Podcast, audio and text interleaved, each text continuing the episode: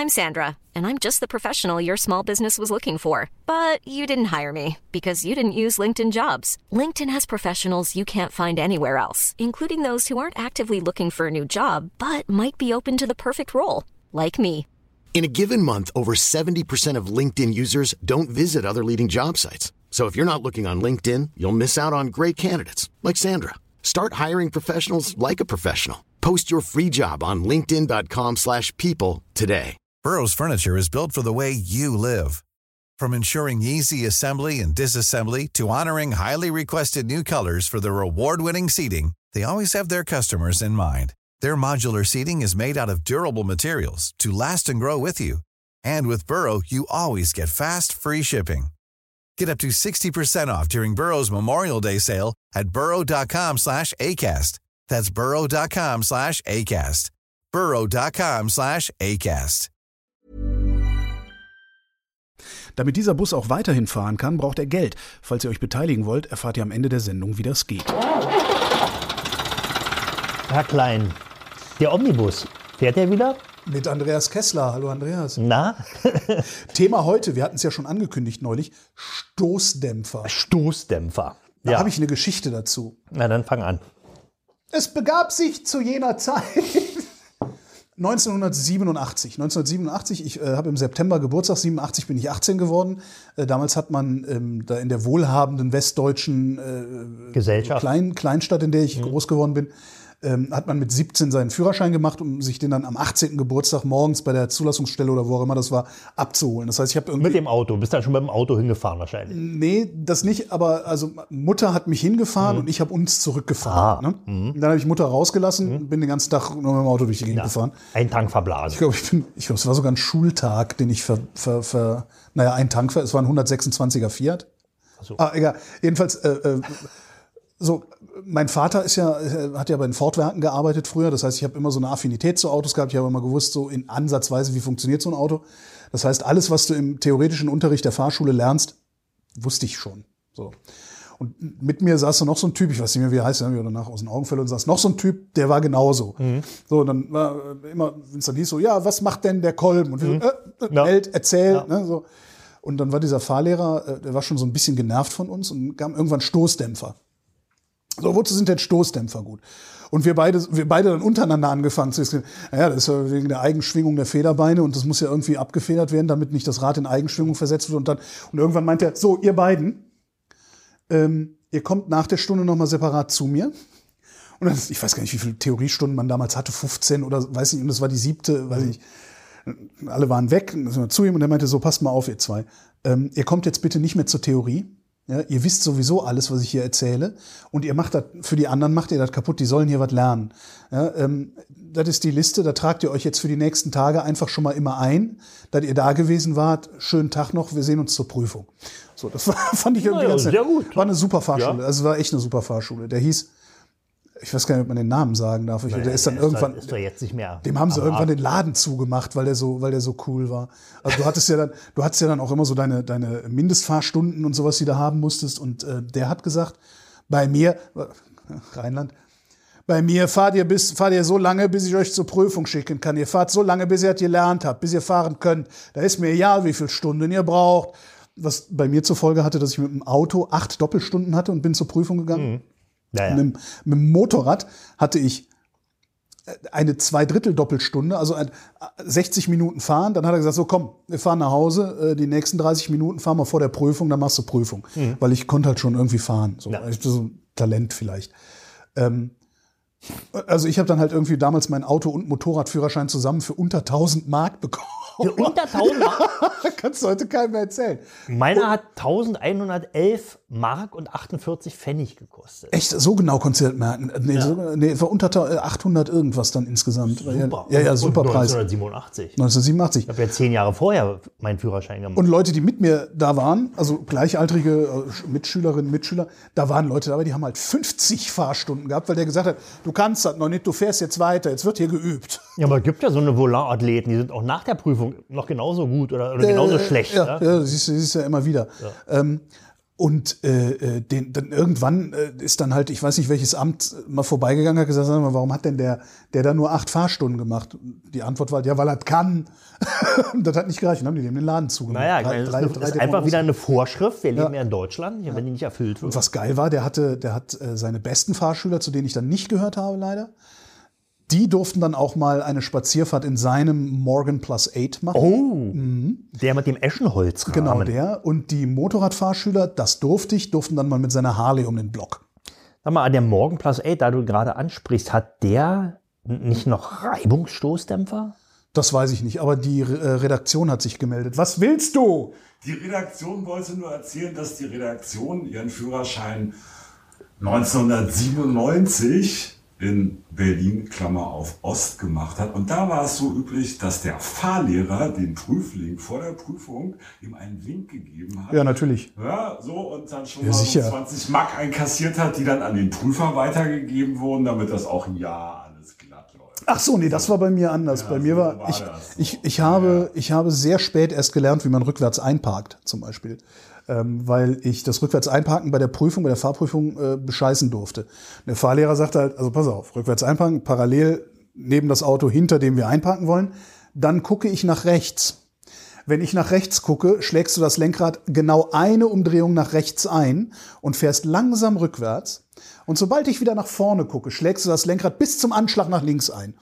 Zack, steht die Karre perfekt in der Parklücke drin. Und ich habe, ich weiß es gar nicht, das ist Mitte der 90er oder irgendwie sowas, äh, habe ich das nicht geschafft. Ich konnte nicht rückwärts einparken, wie so ein Hirni, bis dann irgendjemand mal meinte, wieso ist das ganz einfach, du stellst dich parallel neben das Auto, hinter das du parken willst, schlägst einmal ein, fährst langsam rückwärts, wenn dein Außenspiegel rechts, dein rechter Außenspiegel auf Höhe der Stoßstange des anderen Autos ist, schlägst du bis auf Anschlag nach links ein und fährst langsam weiter. Und, und genau so stehst du praktisch perfekt mit jedem Auto in der Parklücke. Naja, Außer mit dem Smart. Als Ja, ich das genau. erste Mal mit dem Smart das versucht habe, das war dann auch irgendwie das Straßencafé, äh, alle Leute guckten und ich kurbel mir da einen ab.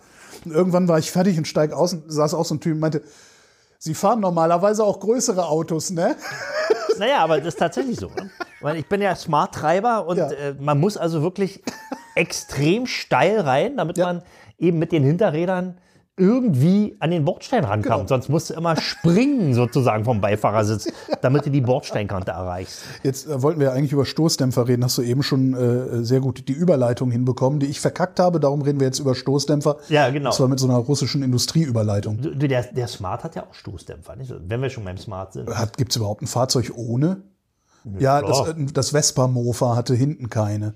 Ja, und es, gab, es gibt auch immer irgendwie noch, gibt noch Anhänger, irgendwie so eine Klaufixe, die sind ohne Stoßdämpfer. Laufix? Nein, kennst du nicht den Nee. Begriff? Na, diese kleinen HP 400 äh, zu DDR-Zeiten, das war dieser Standardanhänger. Okay, also sind die, die immer so hoppeln. ja, genau, naja, weil sie eben keine Stoßdämpfer haben. Ja. Die hießen Klaufix, wenn man nicht mal schnell mal was klauen konnte, nicht mal fix was klauen. Ja, leuchtet Klaufix. ein. So, gut. Aber wie gesagt, du hast es ja eigentlich schon alles gesagt, Holger. Stoßdämpfer, wie hast du es so schön formuliert? Die, Eigen, die Eigenschwingung des Federbeins. Äh, Genau, also die, die Schwingungen, die aus den Unebenheiten der Fahrbahn Mhm. in das Fahrwerk eingeleitet werden und durch die Feder abgefedert werden, also für die Insassen, damit die eben nicht, wenn du da über einen Zigarettenstummel fährst, das bis in die Halswirbelsäule spürst. Ne? Ähm, deswegen gibt es eine Federung. Es gab, gibt ja auch, also bis, naja, gibt es eigentlich bis vor, naja, so lange, Fahrräder. Fahrräder beispielsweise, die gibt es ja auch immer noch ungefedert mit dem Ja, Stahlrahmen. ja. Da ist die Elastizität des Ich wollte Rahmens gerade sagen, ja. eben äh, das Einzige, was da so ein bisschen die, die, Schwing die Schwingung aufnimmt. Und das macht ja dann auch den Unterschied zwischen einem guten und einem schlechten Fahrrad aus. Also ein gutes Fahrrad mit Stahlrahmen fährt sich halt wie gefedert, weil der Rahmen das extrem gut Ne, abnimmt. der nimmt, der nimmt ist- eben die ja. Schwingung so auf, Ja. dass, es, dass sie eben nur bis, also nicht unerträglich in den, Ja. in den, in den Pedaleur da rein, reingeleitet werden. Und alte oder frühe Alurahmen zum Beispiel, die konnten ja nach einer Weile dann eben die Schwingung nicht mehr aufnehmen und fingen an zu reißen. Ne? Weil Alurahmen sind viel steifer. Also die, die haben die, diese Stahlelastizität eben nicht. Und ein guter Stahlrahmen ist um Längen komfortabler Ja. als ein Alurahmen. So. Entsprechend teurer auch mittlerweile. Ne? Inz, inzwischen, da gibt kaum, also Stahlrahmen da- ist ein richtig Aufpreis extra sozusagen. Gut, Autos. Ja. Da ähm, in der Anfangszeit äh, gab es ich glaube, es gab nie Autos, die ungefedert waren. Äh, aus der Kutschenerfahrung resultierend, selbst Kutschen Ja. waren ja, also wenn man jetzt mal absieht von irgendeinem äh, Landwirtschaftsfahrzeug, Ja, gut, aber sehr- Kutschen, da war ja dann wirklich die Passagierkabine gegen das Fahrwerk äh, äh, gefedert. Ne? genau, die nicht auf mehr die Blattfedern einzelnen, ja, genau. oder hingen da irgendwie Ja, dran. so Lederriemen irgendwie. Genau, also jedenfalls elastisch aufgehängt. Aber entsprechend schlecht waren die natürlich auch für die, äh, für die Mägen der, der, der, der Passagiere. Also das war, da wurde man schon seekrank. Gut, jedenfalls ist das Fahrwerk des Autos ja ein Sicherheitselement allererster Güte. Das ist das Wesentliche. Du musst ja, wenn schon nicht die Antriebskräfte, auf jeden Fall aber Brems- und Lenkkräfte jederzeit sicher auf die Fahrbahnoberfläche bringen, um eben zu bremsen und zu lenken. Und wenn sich jetzt so ein, so ein Fahrwerksteil, also ein Rad, mehr in der Luft befindet als auf der Straße, kann man damit weder bremsen noch lenken. Ja. Und das passiert genau, wenn die Eigenschwingungen des Fahrwerks eben nicht gedämpft werden. Ja, und das kann man, also das sieht man häufiger an älteren Autos auch, äh, wenn du es auf der Autobahn überholst oder so und eins von den Rädern, wo der Stoßdämpfer kaputt ist, hoppelt so vor sich hin. Wie so ein Gummiball. Ja, bop, genau, bop, bop, bop. Dann kannst du mit Sicherheit sagen, da ist die, äh, Ja. die Dämpfungsfähigkeit des Stoßdämpfers liegt bei unter 10 Prozent. Ist auch so ein Bauteil, um das man sich kümmern sollte. Ne? Es gibt so, also Bremsen sollte man sich drum kümmern, Stoßdämpfer sollte man sich drum kümmern. Wobei bei den Bremsen, da merkt man es dann irgendwie Ja. eben schon. Nicht? Also wenn die wirklich runter sind, entweder geht ein Warnlicht an, Mhm. ja, Bremsbelag ist abgefahren, oder man hört eben, wenn Eisen auf Eisen bremst. Also wer das nicht hört, der sollte besser lieber nicht Auto fahren. Bei Stoßdämpfern ist es aber leider nicht so, denn da gewöhnt man sich dran. Das ist ja ein schleichender Prozess. Ja, und irgendwann denkst du, oh, der Wagen wiegt sich aber wunderbar hier über die Bodenunebenheiten. Muss ich Herrlich. mir doch keinen Chevrolet kaufen. Ein komfortables Auto, muss man wirklich sagen. Und genau das mag vielleicht subjektiv als komfortabel erscheinen, ist aber total unsicher. Ja. Wenn der also um die Kurve wankt, ja, ich hatte gerade letztes Jahr mein alter Volvo, der hatte nach 380.000 Kilometern eben wirklich keinerlei Dämpfungseigenschaften mehr. Waren bestimmt schon die zweiten Stoßdämpfer, die da fällig waren. Aber der Unterschied war sensationell. Ja. Also, von alt auf neu. Ich habe dann ein paar neue Stoßdämpfer investiert und da eingebaut. Als ob man ein anderes Auto fährt. Ist das eigentlich teuer, Stoßdämpfer? Und Stoßdämpfer, also die Stoßdämpfer als Ersatzteil sind nicht teuer. Also kostet natürlich auch Geld, wenn man Qualitätsstoßdämpfer nimmt. Idealerweise eben von japanischen oder deutschen Zulieferern. Ja, also das äh, gibt natürlich auch No-Name-Angebote, die Ja, aber das von außen so äh, aussehen. Das Aber haben wir auch bei den Bremsen schon. das Also ist da ein Verschleißteil genau, und äh, Sicherheitsteil vor allen Dingen. Sicherheitsteil und vor allen Dingen ist der Einbau auch verhältnismäßig aufwendig. Also wenn du so einen äh, Satz Federbeine für die Vorderachse meinetwegen äh, austauschen lässt, da liegst du irgendwo zwischen je nach Auto 400 und 600 Euro. Ne? Mhm. Also da kommt schon, äh, da da ist der Teilepreis ist davon maximal 30 Prozent. Ah, okay. Der Rest ist Arbeitszeit. Ne? Okay. Du musst also bei den meisten Autos heute, die haben ja McPherson-Federbeine, da wird eben, muss das Federbein ausgebaut werden, komplett. Ja, McPherson war nicht, war irgendein amerikanischer Äh, Ich Ingenieur. kann mich noch, ich kann mich ganz dunkel daran erinnern, dass das irgendwann mal so ein Thema war, dass es jetzt McPherson-Federbeine gibt. Ich, w- w- was, was genau ist, da- ist Mhm. Naja, da? also davor oder danach auch noch, es gibt andere Achs, Vorderachskonstruktionen, da sind eben Doppelquerlenker beispielsweise, da ist Mhm. der obere und der untere Querlenker, da ist der Achsschenkel dran und dazwischen ist die Feder und der, und, und der Stoßdämpfer. Nicht? Und je nach Konstruktion kann man den Stoßdämpfer da einfach oben eine Schraube lösen, unten eine Schraube lösen, nimmt den Stoßdämpfer raus und baut einen neuen Stoßdämpfer ein und dann ist gut. Nicht? Und beim McPherson-Federbein, da ist eben äh, der obere Querlenker weg, den gibt's da Ja. nicht mehr. Da gibt's eben nur ein Domlager, was im Kotflügel ist. Da ist der obere Teil des Federbeins dran. Da stützt sich auch die Feder gegen ab, gegen dieses Domlager. Und äh, in der Feder ist der, äh, ist der Stoßdämpfer. Ja, also das ist sehr raumsparend, natürlich auch sehr billig.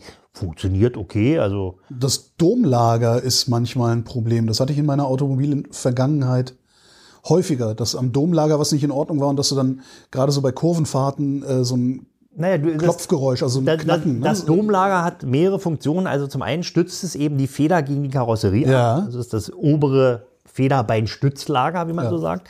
Und da ja der Stoßdämpfer in der Feder ist, also im Zentrum des Domlagers, muss da auch noch ein Axiallager drin sein, was die Drehbewegung des Federbeins Ja. ermöglicht. Ja, und jetzt kann dieses Axiallager kann kaputt gehen, ausschlagen, schwergängig werden. Äh, meistens ist es aber der, äh, das Elastomer, was die Feder eben gegen die, gegen die Karosserie abstützt. Das ist irgendein, na, irgendein dicker Gummiring, wenn man so will.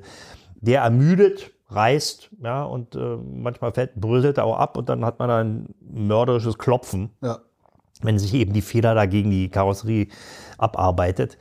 Ähm, tja, ist eine aufwendige Reparatur und deswegen eben auch teuer. Und das, in vielen Fällen wird eben die Reparatur dann eben nicht durchgeführt, weil man ja auch nicht merkt, dass da ein Problem ist. Also wer Ja, du, so ein sagst ja, du sagst ja, man merkt es schon, wenn man genau hinguckt äh, oder man genau hinfühlt. hinguckt. ne? Wenn man genau hinguckt, von außen ja. Und Deswegen gibt es ja auch Stoßdämpferprüfstände. Da wird dann eben so eine Schwingung generiert und dann guckt man, wie lange es dauert, bis die, äh, bis die Radschwingung wieder abklingt. Und oberhalb einer bestimmten Dämpfungsrate oder unterhalb äh, sagt man, der ist verschlissen. Also unterhalb von, weiß ich nicht, 65 Prozent. Kann ich das auch selber machen, indem ich mich andersrum einfach von oben mal drauf stemme und Ja, der gucke, Klassiker, wie, wie Man- kommt das Rad? Stimmt, das hat man früher gemacht. Dann hat man eben an die Ecke gedrückt und hat geguckt, wie oft der hinter, wie, wie oft der nachschwingt. Wenn da irgendwas nachschwingt, sind die Dinger total tot. Okay. Ja, aber richtig tot. Dann ist es kein Stoßdämpfer mehr, sondern bloß noch eine Luftpumpe. Okay. Dann ist es zu spät. Nicht? Aber man kann jetzt den Stoßdämpferzustand nicht durch so ein, ist ja ein statischer Test. Ja. Kannst du den nicht beurteilen. Nicht? Also ein Stoßdämpfer ist, Ist das ja. was, was der TÜV mittestet eigentlich? Vielen Dank, Herr Klein, für diese hervorragende Frage. Natürlich ist der TÜV äh, eigentlich die ideale äh, Prüfinstitution, um Ja. alle zwei Jahre mal zu gucken, was ist denn mit den Stoßdämpfern. Nicht? Und es gibt auch einen Prüfpunkt im Umfang der Hauptuntersuchung, äh, wo Stoßdämpfer erwähnt ist, aber da geht es nur darum, sind die überhaupt noch drin? Ja. Ja, man Sind kann, die drin und leckt nichts raus? ja, genau. Wenn die jetzt also total ölfeucht sind, also wenn da der, Ja. das Öl rausläuft, dann kann man natürlich davon ausgehen, dass sie defekt sind und dann müssen sie ausgetauscht werden. Wenn der Stoßdämpfer aber von außen trocken ist, aber sonst im Übrigen nicht mehr dämpft, merkt der TÜV es nicht. Es gibt keine, keine vorgeschriebene Prüfung der Funktion des Stoßdämpfers im Zusammenhang mit der Hauptuntersuchung. Aber sie prüfen doch die Bremsen.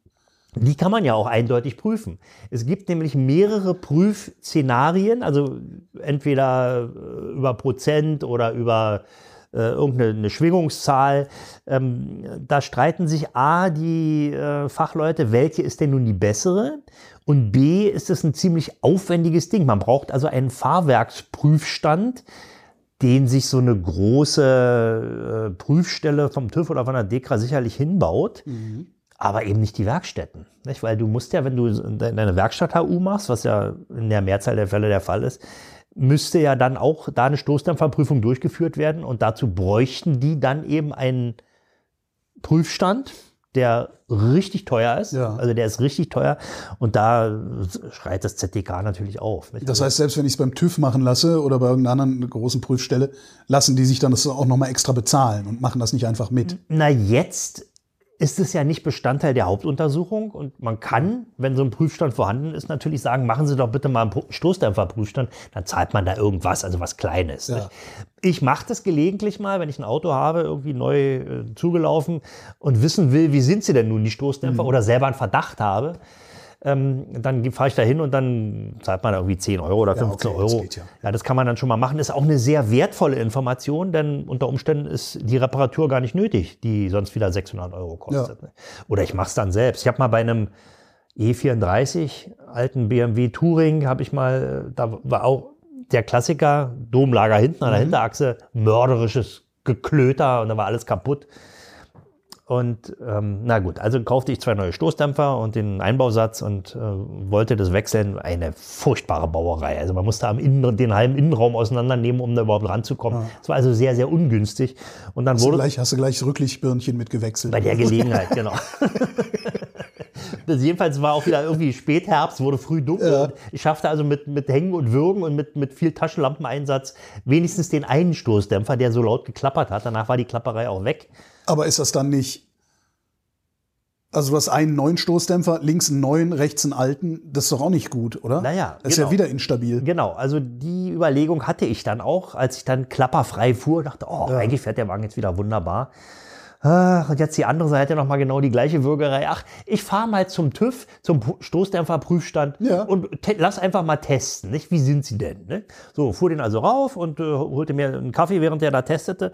Und ich habe die Fahrerseite, die linke Seite hatte ich erneuert und die rechte Seite eben nicht, aber eben mit nicht definiertem Verschleißzustand der alte Stoßdämpfer drin. Kam wieder mit meinem Kaffee und dann sagte der, der, der Gutachter, Mann, also, also links, äh, das ist ja völlig tot, rechts ist noch okay. Moment Was? mal, ich habe doch aber links einen neuen Stoßdämpfer eingebaut. Ja, aber wo haben Sie den denn her? Ich so, na ja, aus, aus dem Netz. Ja, ja. ja, ich konnte mich auch nicht mehr an die Marke erinnern. Mist. Ja, also da war der neu eingebaute Stoßdämpfer schlechter als der alte, der Okay. auch nicht mehr so toll war. Ne? Aber, wenigstens, aber es hat nicht mehr geklopft. Es hat nicht mehr Immerhin. geklopft. Ne? Die Kiste ist inzwischen längst Geschichte. Äh, Ich habe dann nichts mehr gemacht. Die zweite Seite habe ich übrigens noch. Ich könnte mal nachgucken für die nächste Sendung, welcher, welcher Hersteller auf der Schachtel steht. Es war jedenfalls No Name.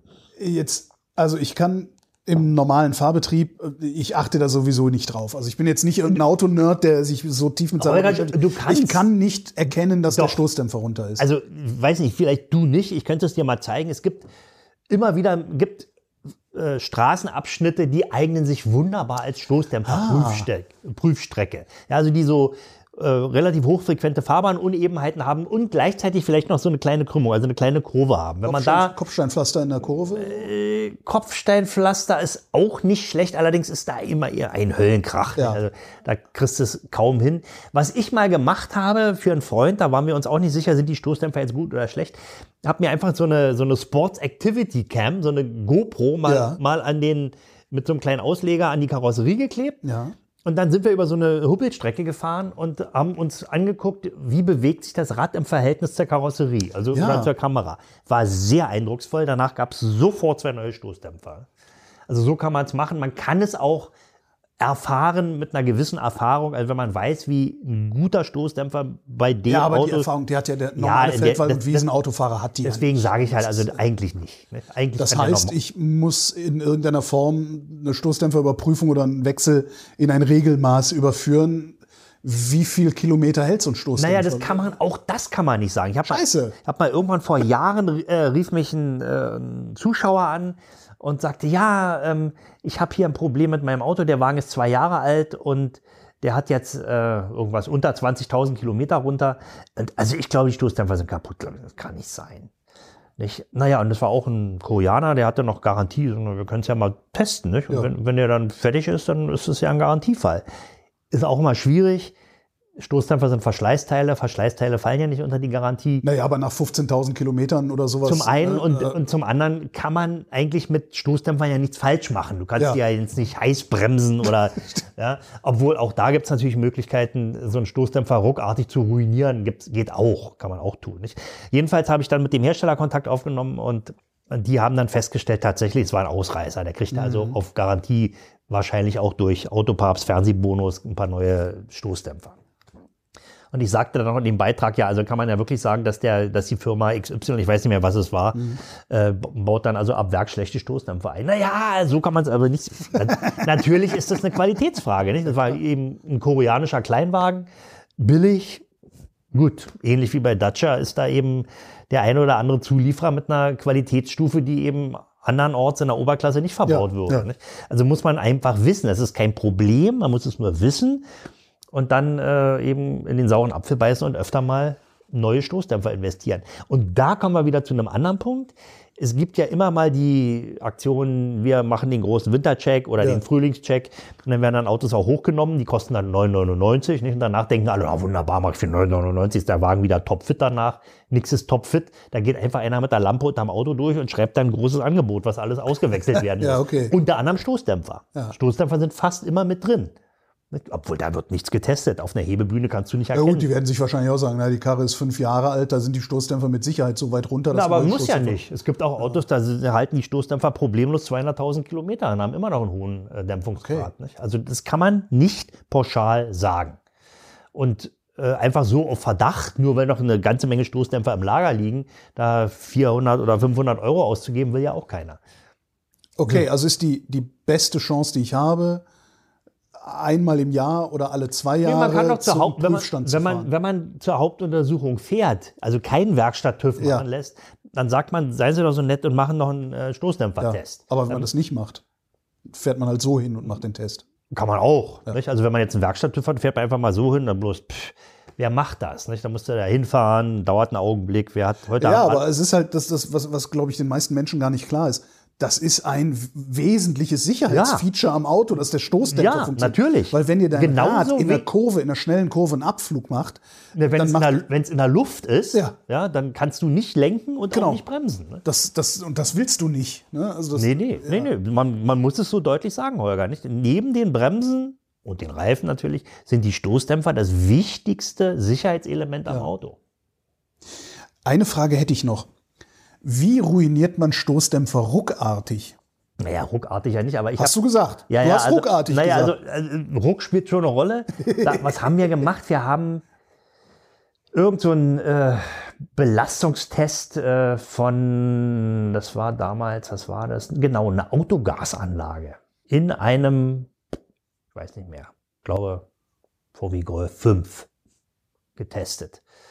Unter, unter allen möglichen Bedingungen, heiß, kalt, nass und äh, haben unter anderem, weil das da in der Nähe war, äh, die ähm, Fahrwerks-Marta-Strecke vom in Dudenhofen von Opel damals benutzt. Ja, und da gibt's ja auch Fahrwerksprüfstrecken, wo eben glatter Beton, glatter Asphalt, Schotter, Schlaglochpiste, Schotterpiste, irgendwie Schlagloch, Schotter, Spurrillen, ja. bist, äh, Spurillen. Spurrillen, genau diese Spurrillen. kleinen Kriechtiere, Ja, Spurrillen. Spurrillen, genau.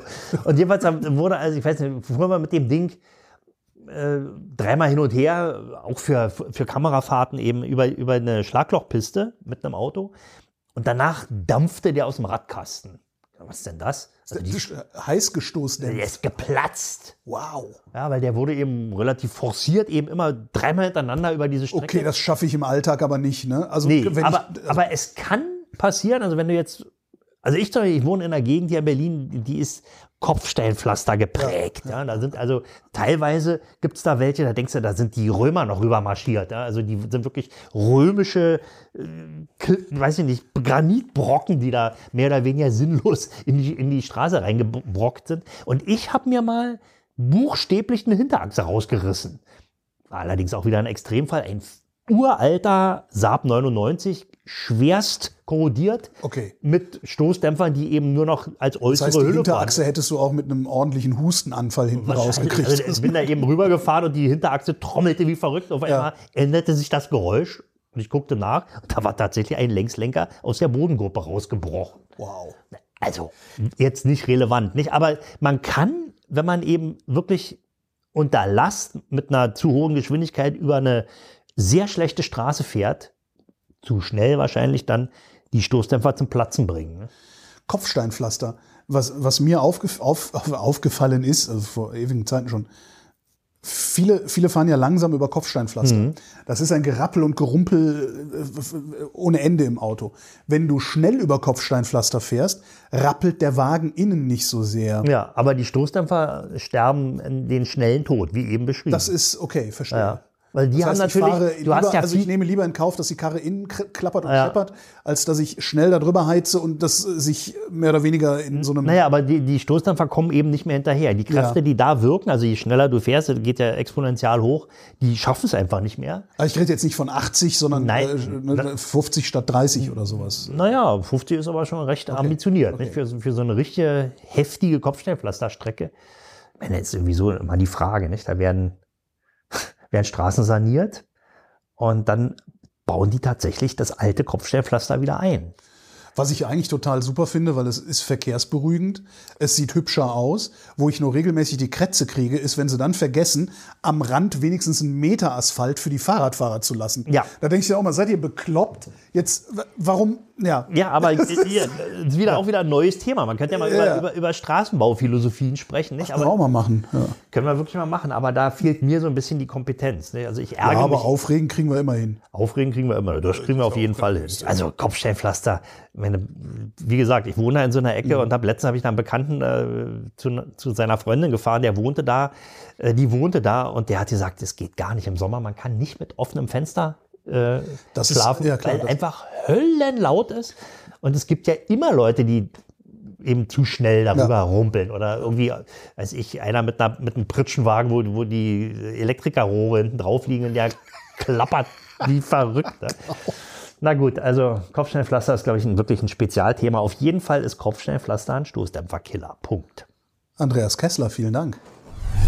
Das war der Omnibus. Vielen Dank fürs Mitfahren. Wenn ihr wollt, dass der Bus auch weiterhin fährt, lasst uns gerne ein bisschen Geld da. Das geht auf verschiedenen Wegen, zum Beispiel per PayPal, Steady oder Patreon. Und wer uns dort abonniert, kann sogar bei gelegentlichen Sonderfahrten mit dabei sein. Die Kasse findet ihr auf omnibus.fm. Und in einer Woche gibt's schon die nächste Folge, allerdings nur für diejenigen, die mindestens ein Rundfahrtticket gelöst haben.